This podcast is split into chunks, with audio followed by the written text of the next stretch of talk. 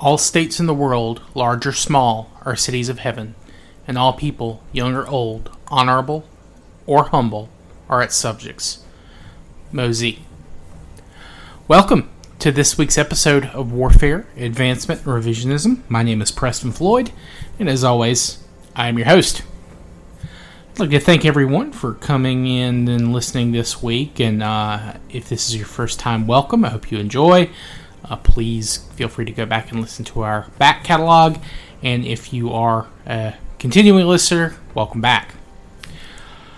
So, uh, probably going to be a little bit shorter of an episode this week, at least definitely compared to last week's. Um, but we had a lot to cover then, and we still have a little bit to cover now. So, um, without too much ado, I am going to go ahead and dive into uh, the, the kind of culmination of our talk about East Asia. Um, but there is one thing I did forget to mention uh, last week, and I wanted to kind of bring it up uh, for this week.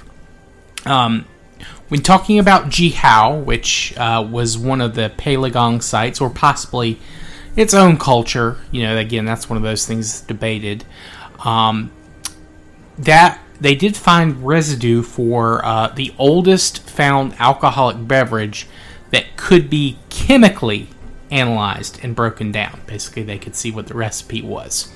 Um, at least that was true as of 2017. I believe the porridge and beer found at Göbekli Tepe was analyzed and proved in, I think, 2021. But again, Jiahu was the oldest first, and it may still be the only one that they have the exact kind of breakdown for. But uh, the Jiahu brew uh, was a mix of rice, uh, wild grapes, honey, and hawthorn. Um, and I'll talk about some of those uh, ingredients when we get to our domestication episode, specifically grapes. Um, China isn't particularly known for grape wine, uh, at least in the past and into the modern day. And part of that is due to the nature of their grapes. They grow a little bit better at higher altitudes. Um, and for whatever reason, the taste in China tended to do uh, be a little bit closer to things like um, plum wine um, and uh, things like that. But uh, that stuff we'll dive into in the future episodes. So uh, just wanted to bring that up. But for now, though, I want to kind of talk about um, who the Neolithic populations of Southeast Asia and East Asia were and how they relate to um, modern people living in the area. And a lot of this is going to be based on some new DNA studies by Melinda Yang out of the University of Richmond in Virginia. Uh, and her article, which is a genetic history of migration, diversification, and admixture in Asia and this was published in January of 2022.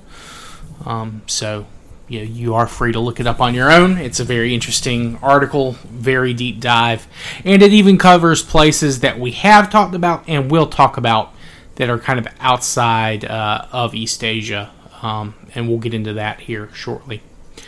Um, and uh, as always, when we talk about DNA, please bear in mind that future surveys and discoveries may drastically change some of this. Um, the study itself is built off of earlier work done in, I think, 2010, 2011. Um, but before we continue, I do want to go ahead and give another refresher about haplogroups. A haplogroup is a population of humans who share a common ancestor. Now, I understand that's a very broad term, um, but when discussing, uh, excuse me, when discussing human migrations and stuff like that, um, there are two types of large haplogroups that are studied. Uh, the first is the mitochondrial DNA haplogroups, which trace female ancestry, and Y chromosome DNA haplogroups, which trace male ancestry.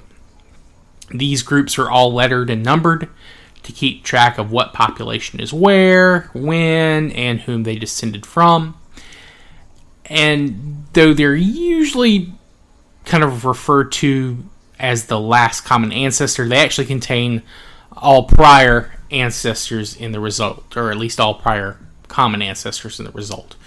Um, so again, this just think of this as a DNA test for a population rather than individuals. Um, go back to our one of our very first episodes, in fact, it may have been our first one. Uh, we have mitochondrial Eve. She is referred to as L1. Uh, her female descendants, who became the last common female ancestors of the various African groups, were labeled as L1 through L6 and L3 is the last common female ancestor, uh, ancestor for everyone who left Africa. Now, there are cases where descendants of one of these groups later intermarry at a large scale with descendants of another group, and this can cause confusion that has to be worked out by comparing, you know, as many additional DNA sources as we can find, and archaeology, you know, things like that. Uh, but as time has gone on, things generally get clearer and probably will continue to do so. Now, uh, let's get back to um, the people living in mainland Southeast Asia at our timeline. Um, and of course, they are descendants of the initial migrants into the region. Um, and this initial group moved into Southeast Asia uh, and then eventually split into a number of subgroups um, that moved to the north, uh, probably due to the Australasian populations already occupying, uh, you know, the islands to the south. You know, the people that would eventually become the the Aboriginal uh, peoples in Australia and Papua New Guinea and places like that.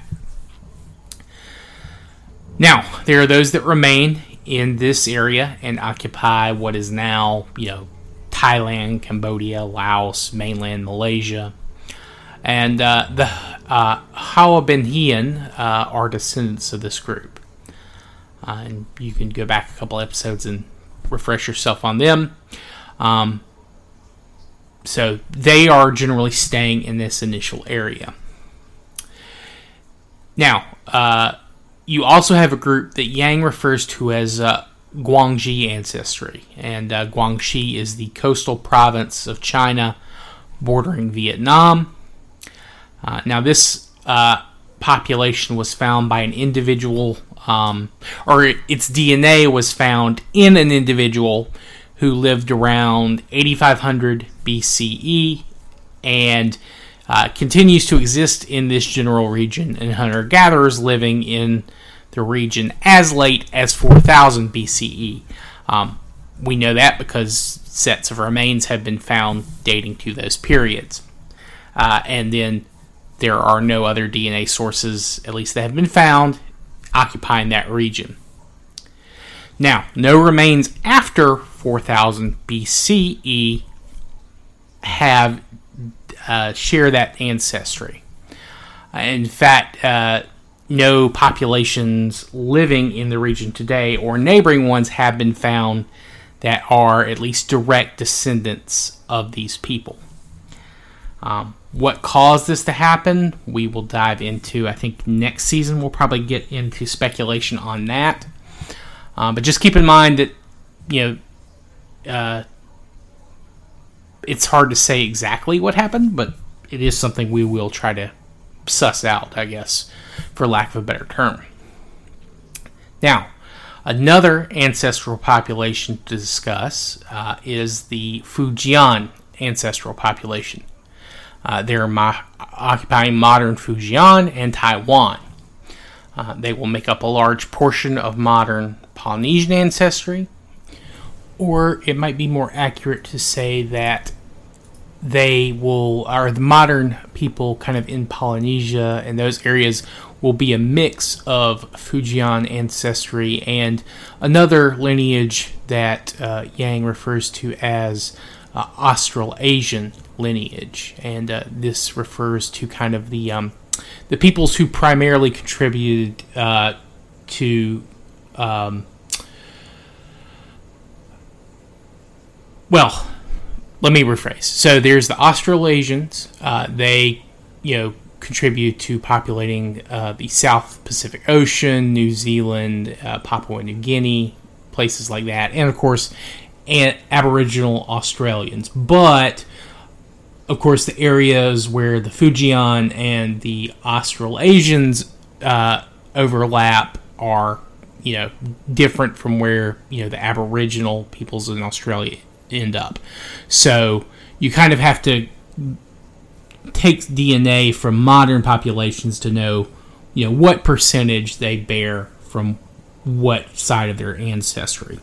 Um, so basically, not everyone that has Australasian lineage will have Fujian, but everyone who has Fujian ancestry will probably have some level of Australasian ancestry, at least uh, in areas they colonized. Their homelands, probably not, um, just because they'll have other uh, ancestry mixed in, especially in places like um, Fujian and uh, Taiwan.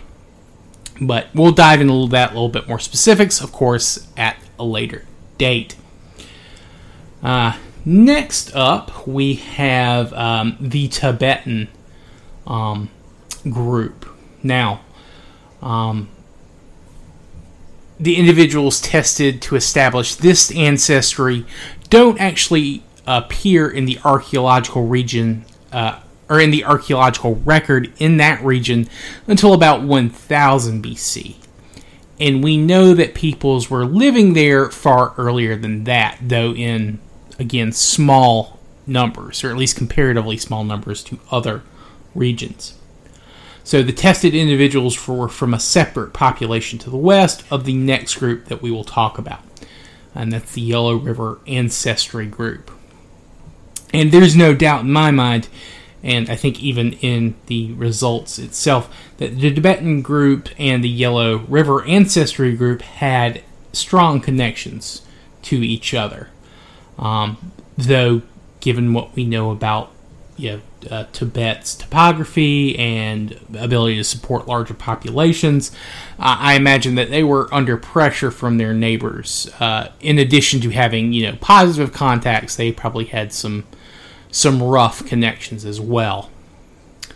Um, but again, that's more for us to talk about in the future. Then we have what is known as the Amur River Ancestry Group. These peoples are tightly linked to ancestors of some northern Chinese peoples, but also the various steppe nomads of the Far East, like Mongols, Jurchens, things like that. But um, or I should say peoples like that. But uh, the Yellow and Amur River peoples are also a mix of populations from the north and west that we will be talking about more in the next set of episodes. So, for what is now modern China and the rest of Southeast Asia, we have essentially uh, four primary, I'm sorry, uh, five primary groups. There's the Tibetan, there's the Yellow River group, there's the Guangxi, the Fujian, and uh, the Hoabinhian uh, in Southeast Asia, uh, minus Burma.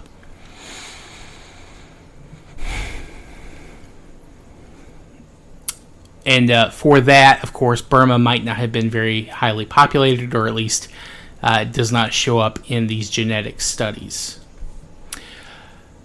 So, um,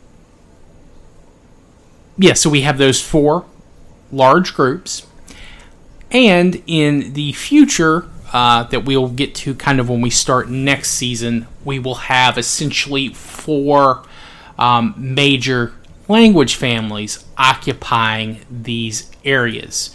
Now, it's important to keep in mind that these families are highly debated uh, and I'll go into that in, in just a moment. But it's not to say that there are not there there are not other language families uh, even in the region today. Their languages might not be well documented enough to kind of classify, and it's also possible and more than likely that there are some language families that are in this area that just did not survive to the modern day. So please keep this in mind. This is an incomplete list. I cannot stress that enough. Uh, and I don't know why I said list like that, but um, so you have uh, the Sino-Tibetan language family.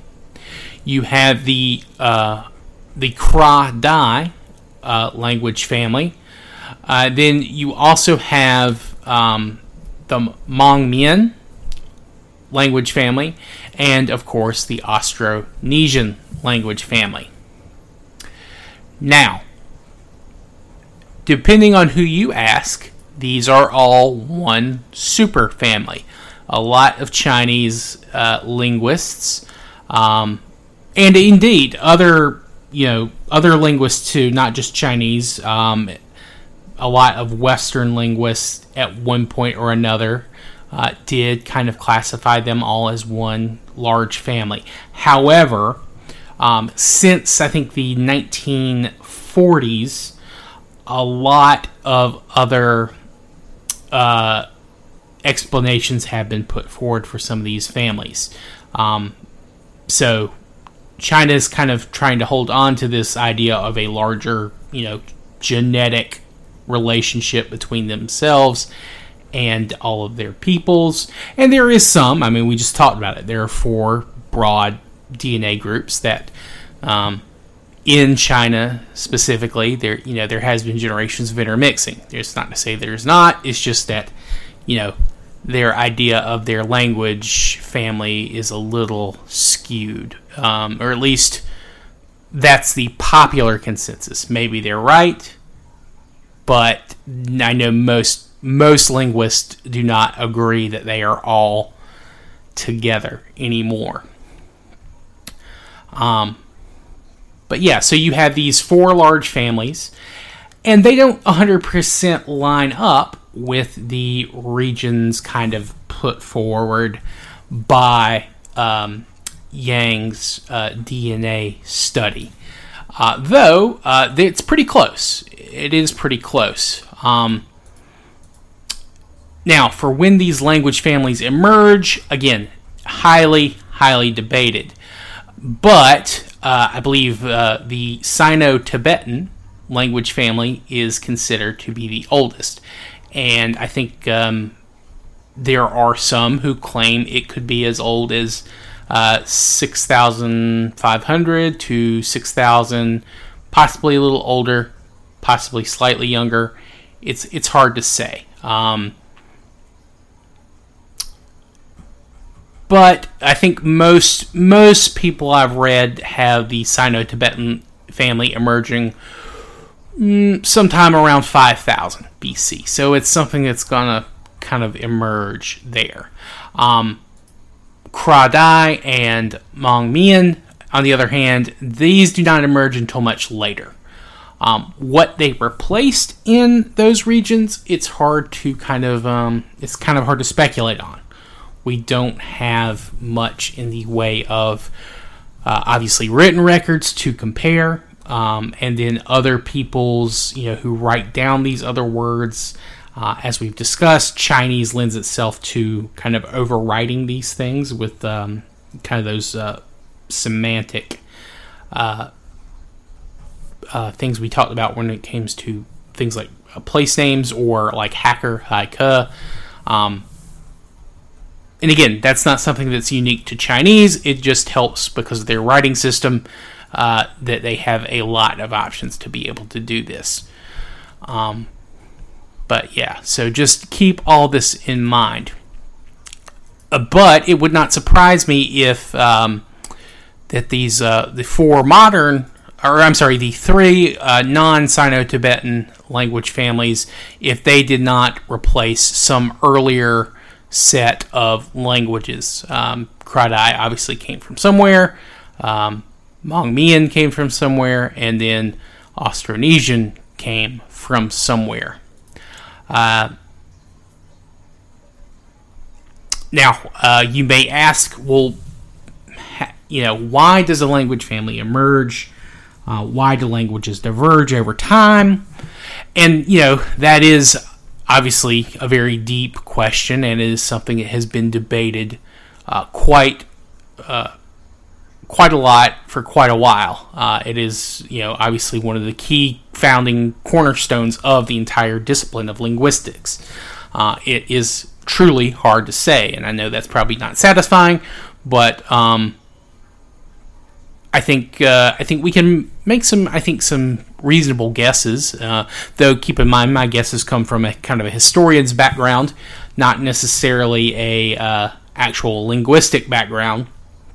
But it's important to remember that through most of our history, uh, humans have lived in very small groups. Again, most of the time you wouldn't have more than 20 people around you, people you know, family, things like that.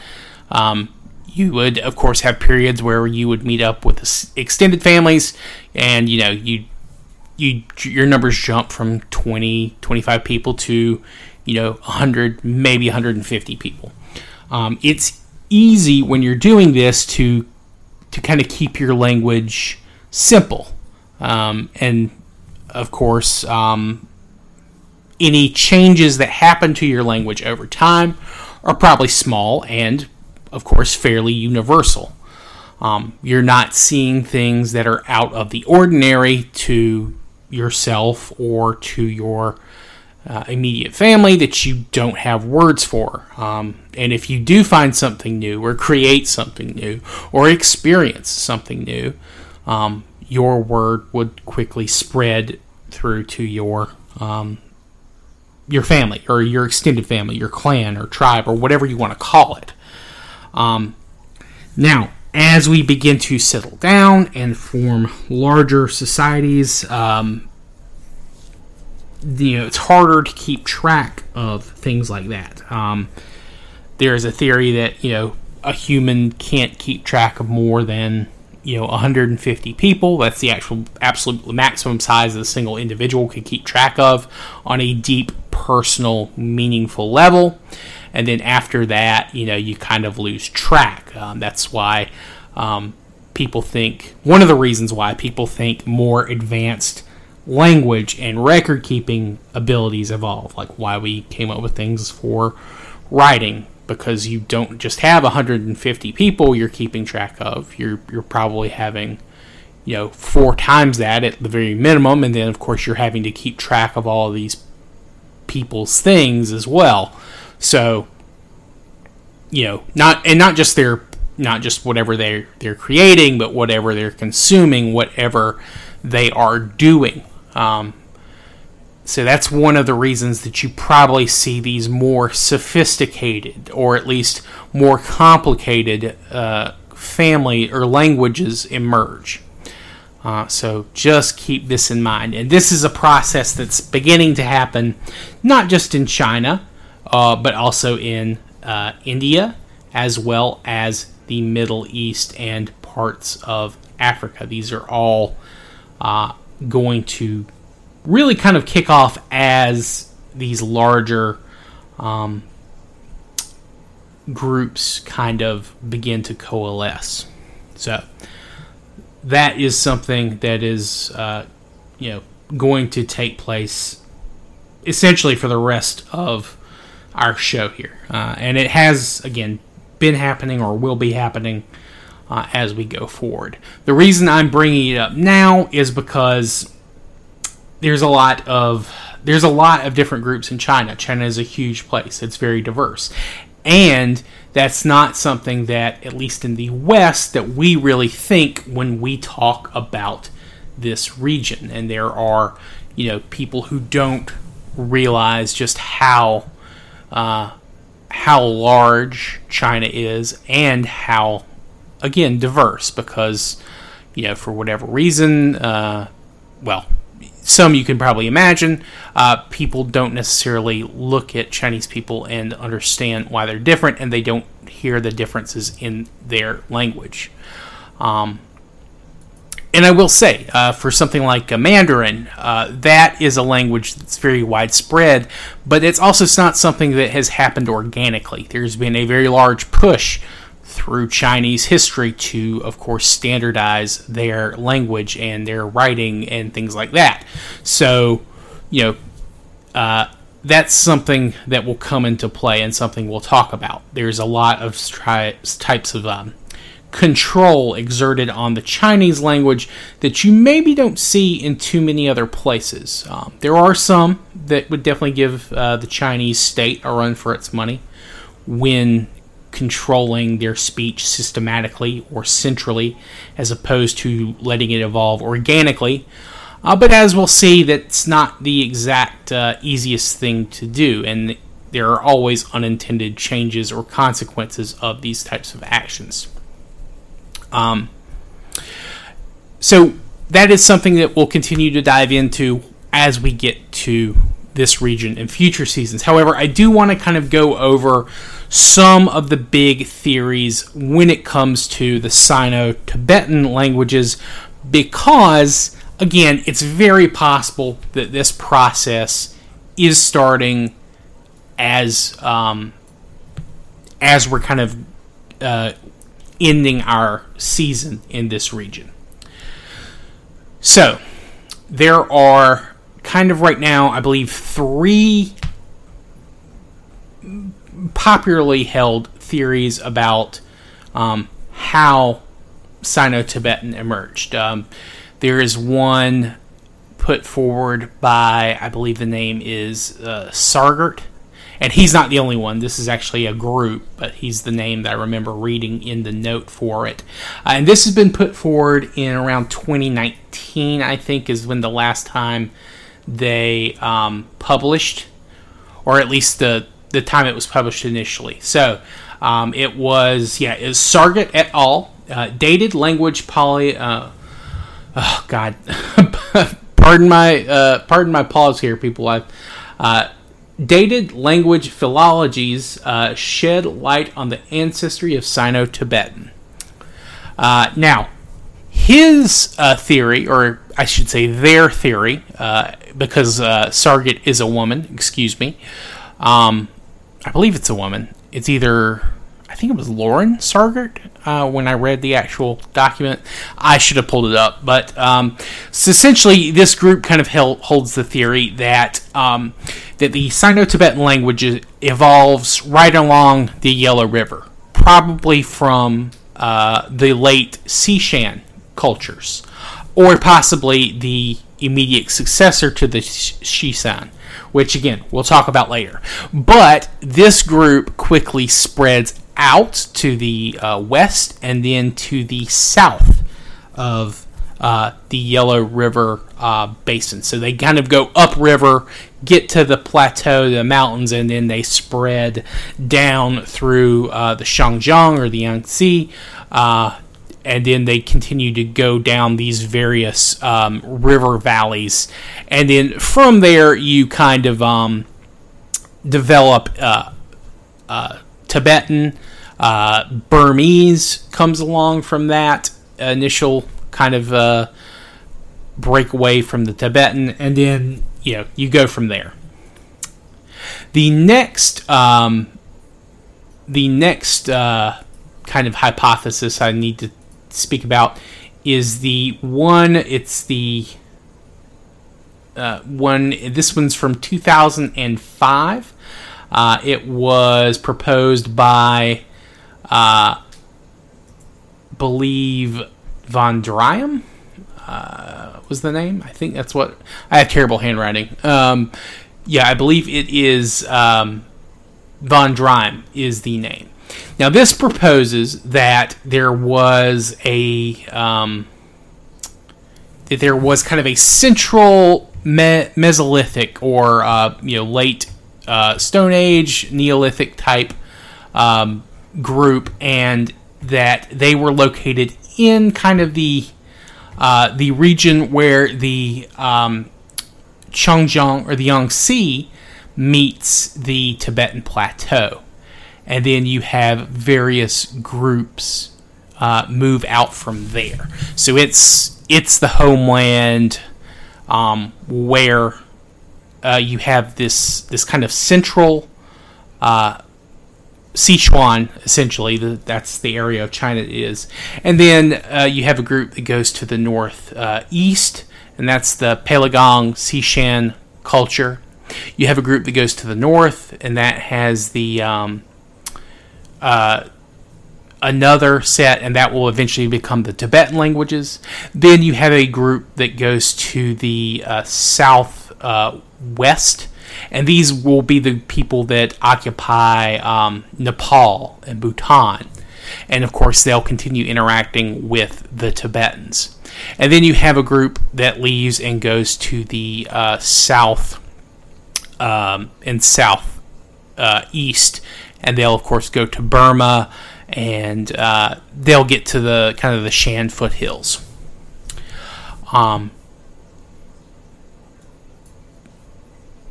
and again, that kind of ties into um, some of those languages in those areas being tied to uh, Sino-Tibetan, um, and we'll go we'll go into that there uh, in a little bit. And then uh, finally, we have one that was proposed in uh, 2009 by Blench. And essentially, uh, he argues that there is just a uh, a single kind of uh, group in what is now Bhutan, uh, right on the southern edge of the Tibetan plateau, and then they move north uh, into the Tibetan plateau, and then from there they spread out um, in form the Sinitic languages. Um, and of course, the other language families like Hmong Mien, uh, they come from this Tibetan, this early Tibetan migration, uh, and there, and he also proposes that uh, there are, um, I guess, relatives you would say of this uh, Bhutan group uh, who were occupying uh, what is now modern day Bangladesh and Burma, and that they're the ones who spread those languages in the south. So they're not actually directly uh, related to uh, the Tibetan part there, but they're sister or brother languages of Tibetan, and they kind of keep that close contact and uh, share words and things like that. Whereas the um, the Hmong Mien and the Sinitic speakers kind of develop a more uh, kind of a close relationship uh, as they move in. And of course, um, the Sinitic speakers are also influenced by the Altaic, which is not one of the languages we're going to dive into t- dive into in this episode, but that's one kind of in the um, or there's one that's kind of um, proposed to have existed uh, in the like the Mongol steppes and um, places like that. Now, which of these do I, I guess, most closely buy? Um, personally, I favor the uh, van Driem hypothesis. Um, and the reason for that is it takes into account um, the greater diversity uh, in the uh, Sino-Tibetan branch. Um, you'll find it actually uh, kind of in what is now um, kind of that far south um, southwest of China in the Sichuan area. Um, there's a lot of just small languages along that kind of area. Um, so I think there is it probably was it probably developed somewhere where the um, I guess the headwaters of the uh, Yangtze or Xinjiang kind of uh, begins to fall from the Tibetan plateau, uh, and then it spread out from there, uh, not just to the you know the Xinjiang area, but also the Yellow River's head, because uh, they kind of you know there's a, there's a gap uh, where they form, but they both form along the Tibetan plateau uh, where it meets kind of, um, I guess, what what you consider the more flatter or slightly less elevated areas of China. So I do think that that's a perfect home region, right there on that plateau, right around uh, Sichuan or um, uh, uh, what's the province? Uh, Kung, uh, Yunnan, Sichuan, Yunnan area. That's that's a perfect place for um, you know, for a bunch of languages to pop up from a single source because of all the the map valleys and hills and rivers and lakes, that kind of thing. There's a lot of isolation you can have, which would help the development of these languages. Uh, and then you probably wouldn't see them become radically different until they started living radically different lifestyles. That's another thing that you know you need to take into effect. Um, people don't necessarily have the um, or they, they may keep the same words for simple things, things like axe or you know uh, arrow or bow. You know, it wouldn't change too much for those things because they're you know they're something everyone would have. They have this common frame of reference. But then as you move out of this kind of home region, you start developing agriculture. You start having to keep track of um, days and larger numbers, you know, you develop these things slowly over time. Um, but honestly, um, just because I favor the van Driem, um, you know, explanation, uh, does not mean I think it is that much more accurate. I just think it's the one that makes the most sense to me based on what my understanding of linguistics is and how you know they develop over time. Um, I doubt that any of these uh, theories are 100% correct. I'm sure that there's been stuff that's been misclassified or mis, you know, misattributed. Uh, and again, there's a huge gap in the archaeological record in China, uh, which is something that they are working on. They are, you know, constantly, you know, finding new things there because they have been paying closer attention to their distant past. So this is one of those areas I feel like we're going to see a lot of changes uh, in the record as time goes on. So, um, but yeah, that's kind of what my opinions are on that. Um, we will, of course, talk about these other languages and how they're developing. Uh, I think in the next season, at least for uh, the Austronesian and the Kra Dai. Uh, I think it is up to debate on the Hmong Mien. Uh, that one actually doesn't show up until much later. Um, but I do think there's a lot of stuff that we have to look forward to for this next season uh, in this region. Uh, so I hope you all uh, can keep track and remember. And if not, I hope you come back and re listen to these episodes. Um, but yeah, so I think that's that's kind of a good good point. Um, this episode's way longer than I thought it was going to be, mainly to me rambling. I hope I made sense. I hope my thoughts were calm and collected and I didn't confuse you in what I was trying to say. Uh, but yeah, um, next week we will talk about um, Korea, Japan, and probably get into the uh, far eastern steppes to talk about the peoples living there. And then we'll, of course, go back uh, closer to the Urals, which is, of course, is the barrier between Europe and Asia. And then, um, yeah, we'll swing by and hit the uh, Australia and talk about the Aboriginal people there at this point in time. Then we'll talk about Europe and get to the Americas. So um, we're getting close to capping out season three here. But if you have any questions or comments, uh, please feel free to let me know. You can reach me directly at waradrevpod at gmail.com. I had a very nice email last week, and um, I hope I answered your question. Uh, I didn't ask permission to say the name, so I won't. Uh, but uh, you can also reach me via direct message at Twitter, uh, which I will include the link to the Twitter account. You can also comment on my YouTube channel. Any video, feel free. Um, I have been also playing uh, Far Cry Primal on YouTube uh, live. Um, and of course, you can go back and watch old episodes. But on the new episode, if you come while I'm while I'm playing, uh, you can feel free to drop in the chat and ask a question there. Uh, but yeah, thank you all for tuning in. I hope you have a good rest of your day and a good rest of your week. Thank you all. Goodbye.